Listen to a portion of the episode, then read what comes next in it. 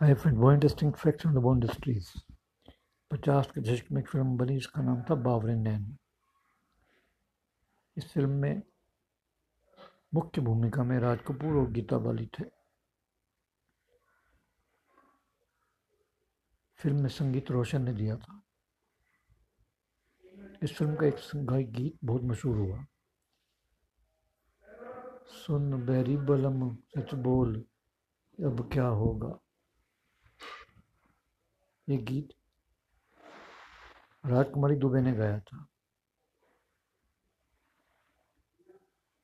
राजकुमारी दुबे हिंदुस्तानी film industry की पहली female singer हैं। क्या आप जानते हैं? Thank you